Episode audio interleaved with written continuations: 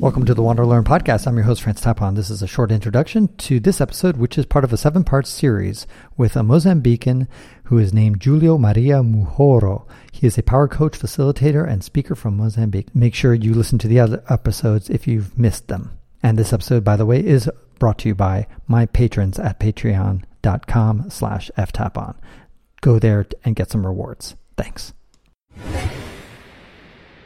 I would make this saying, and let me say it to you and see how you react. Okay. I would say Americans live in the future. They're always just like mm. planning ahead and thinking about the future. Europeans live in the past, always thinking about their history, and Africans live in the present. That's true. So, okay. I would say that that's true. But it's very much as again, it's like it's going to be all right. You know, right now you have food in your belly. You are not that cold. like chill. You know, you can sort it out tomorrow, which is great in a certain extent. But I feel that actually the right balance is being able to live in the present while still catering for the future and honoring your past. That's why I think what all we are striving um, to do here in this world. Right. It reminds me of and and why, and for those who are still pondering what I said about the the three different cultures there, there's a U.S. president, I think it was Truman, who had a sign on his desk on the in the Oval Office, and it just said "History is bunk." Actually, I don't know if that was Truman. Now I'm thinking about it, it could have been Henry Ford who actually said that. Um, the only thing that matters is the history that we make today. You know, history is bunk. Bunk is bullshit, right? So so, and that and that kind of is the American spirit. Who cares about the history? I don't care mm. where you came from, where you immigrated from, or who your parents were, how much money you used to have. What can you do for me today and in the future? What can we build yeah. to, for the for the next day? And uh, and and and uh, Europeans, they're so obsessed about their of the historical uh, you know, like all their great history, and you know that they they and they talk about Americans don't have any history, and um, and of course Africans don't have any history either, even though we all came from Africa. so it's like, and then, but it is fascinating. What about? Let's go on to South Africa. Now, mm-hmm. South Africa has built a wonderful reputation of being xenophobic, and is that true? Because you have Mozambicans, Zimbabweans, Nigerians, to some extent, Namibians, and of course Nigerians who have immigrated, but people all over Africa have yeah. gone to South Africa because it is uh, the, one of the strongest economies in, in Africa to go there for economic opportunity. For the same reason that you have many Latin Americans who try to get into the United States or Canada. Yeah. And they're chasing economic opportunity and, and why North Africans are taking boats across the Mediterranean Sea to go into Europe. People, you know, human beings chase economic opportunity. And here you are, you are a Mozambican yeah. who crossed over the border, probably illegally in the middle of the night, I'm sure. No, I wish. No, no, it was like all a straight process, man. I'm just kidding you. I know. so, so so tell me about, but how were you, how are you received? Mm. Um, and I imagine it's a big difference between somebody who's very educated and well spoken like yourself, yeah, versus a Mozambican who does sneak in across the border in the middle of the night and who's just trying to sell and who's trying you know, to sell peanuts in the in the streets of Johannesburg, right? Um, I try to be very considerate when I'm saying those things and not like to be politically correct, but because, I mean, if you are seeing the video, I'm mixed. Uh, people usually look at me and they don't figure it out where I'm from, especially if I don't open my mouth. And even when I do, I have people in Mozambique that cannot, they, for them, I'm Brazilian or Angolan or something else. So usually it's very easy for me to blend in. If I were to go to North America and say like, bro, I'm from New York, from the Brooklands, what are we going to say, you know? Um, so I feel that every time people interact with me, there's this uh, added layer that I might be local or not. And actually happens here all the time. I go to and ask for information and people start speaking Zulu immediately. And I'm like, no, no, no, I'm not South Africa. And they look at me like, huh, you're one of those. They don't want to honor their local language. I'm like, no, no, I really am not South African. I, I, I promise you I'm not. I can show you my passport. Um, so I guess with me, particularly, it's quite different, and I'm quite privileged for being mixed um, and sort of like I can literally say for in any country that, oh, my mom is here and my dad was black, and people will buy it, you know? Right. Um, but with that said, I found that here in South Africa, most of the attacks were around the having not that much opportunities looking from the inside out, and then a lot of those opportunities being um, taken by foreigners, even though those foreigners were actually qualified.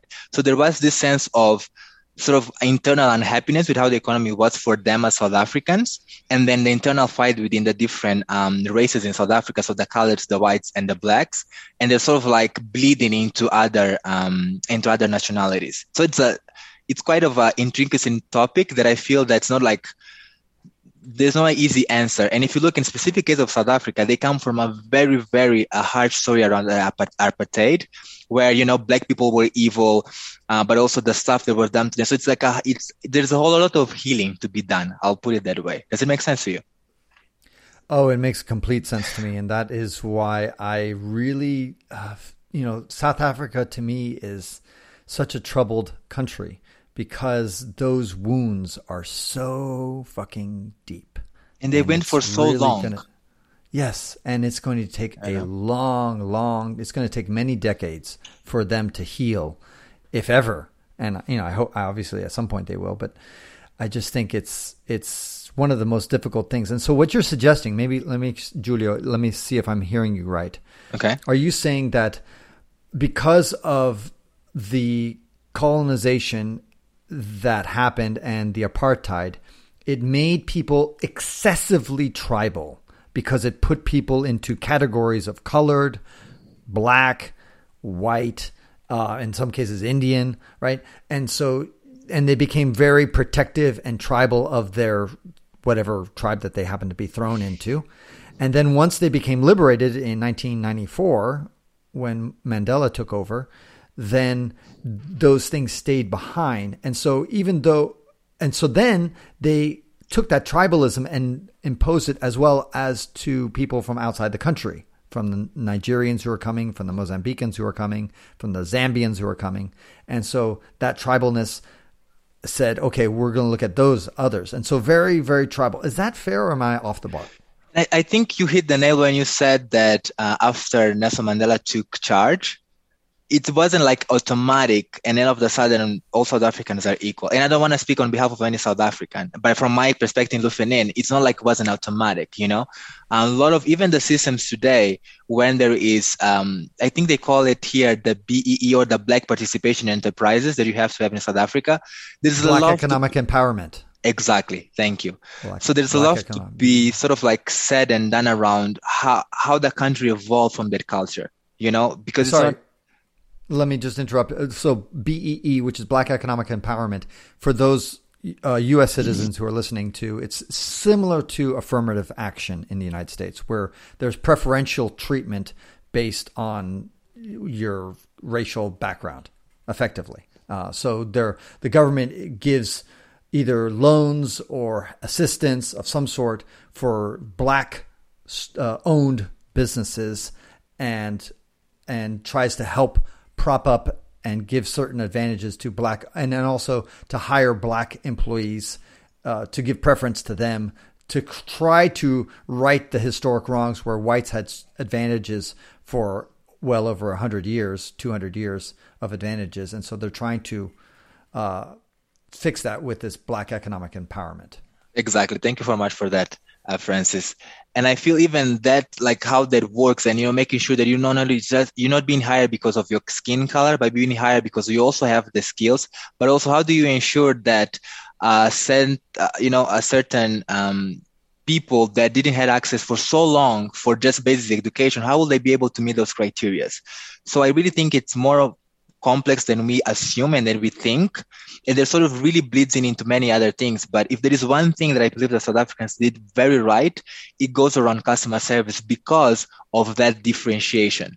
Uh, I mean, I've actually I was with one of my clients that they were training um, waiters and hotel staff to a five star hotel in Italy and five star hotel in other parts of the world because because of so much separation that happens here in South Africa, you really need to be able to cater for um, a white woman who wants, you know, stuff delivered on time, but you also want to cater to a black man who wants to be treated fairly. And you also want to cater for a colored man who doesn't want labels necessarily, but also doesn't want, uh, you know, to be in prison and want to have the freedom. Uh, so I think most of the time we tend to focus on how bad the thing is and how bad South Africa still is, and we forget all the amazing things that they were able to build, even within that context. And yes, of course, sometimes things do bleed, um, you know, from uh, a race conversation into a nationality conversation, unfortunately, but there's still so many great things to be acknowledged about the South African nation. Does that make sense to you? Yes, it does. And thank you for pointing out because I confess that I tend to be too negative on South Africa on average. No, it's true. It's just, I, I, had such a great time traveling all over. So I started in Morocco and mm. went through West Africa and then went down to the west side of Africa all the way down to South Africa. And I was having a wonderful time the whole way through. And then I get to South Africa. I was like, huh? In some ways, I loved it because, of course, it's so rich and developed and has wonderful infrastructure, etc. On the other hand, just the vibe I got was not African. it was not an African vibe, which in general, I say that in a very positive way. African vibe is so much more, it's welcoming, it's warm, it's loving, it's relaxed. friendly, it's it relaxed, it's stuff like that. In, in, in South Africa, I just felt this kind of tension. And, and I felt it with the blacks, with the whites, with the colored, with everybody. It's just like I, am saying this, this is a huge generalization. It's yeah. true, but and that ends this episode of the Wander Learn podcast, where we explore travel, technology, and transformation. If you'd like to see the show notes with links to what we've talked about, go to wanderlearn.com and click on this episode. If you'd like to connect with me, just remember F Tapon. That's my first initial and my last name. F Tapon is always my social media username. My website is ftapon.com. Do you want to leave me an anonymous voicemail? where you can make a comment or ask a question. Then go to speakpipe.com slash ftapon. Furthermore, if you'd like to get rewarded for supporting my projects, then go to patreon.com slash ftapon. That's where you can pick up some remarkable rewards for as little as $2 a month. Now, five quick favors. Number one, subscribe to the Wander Learn podcast. Two, download it. Three, share it. Four, review it. And five, sign up for my newsletter at wanderlearn.com. Our theme music was composed by Eric Stratman. This is Francis Tapon, encouraging you to wander and learn.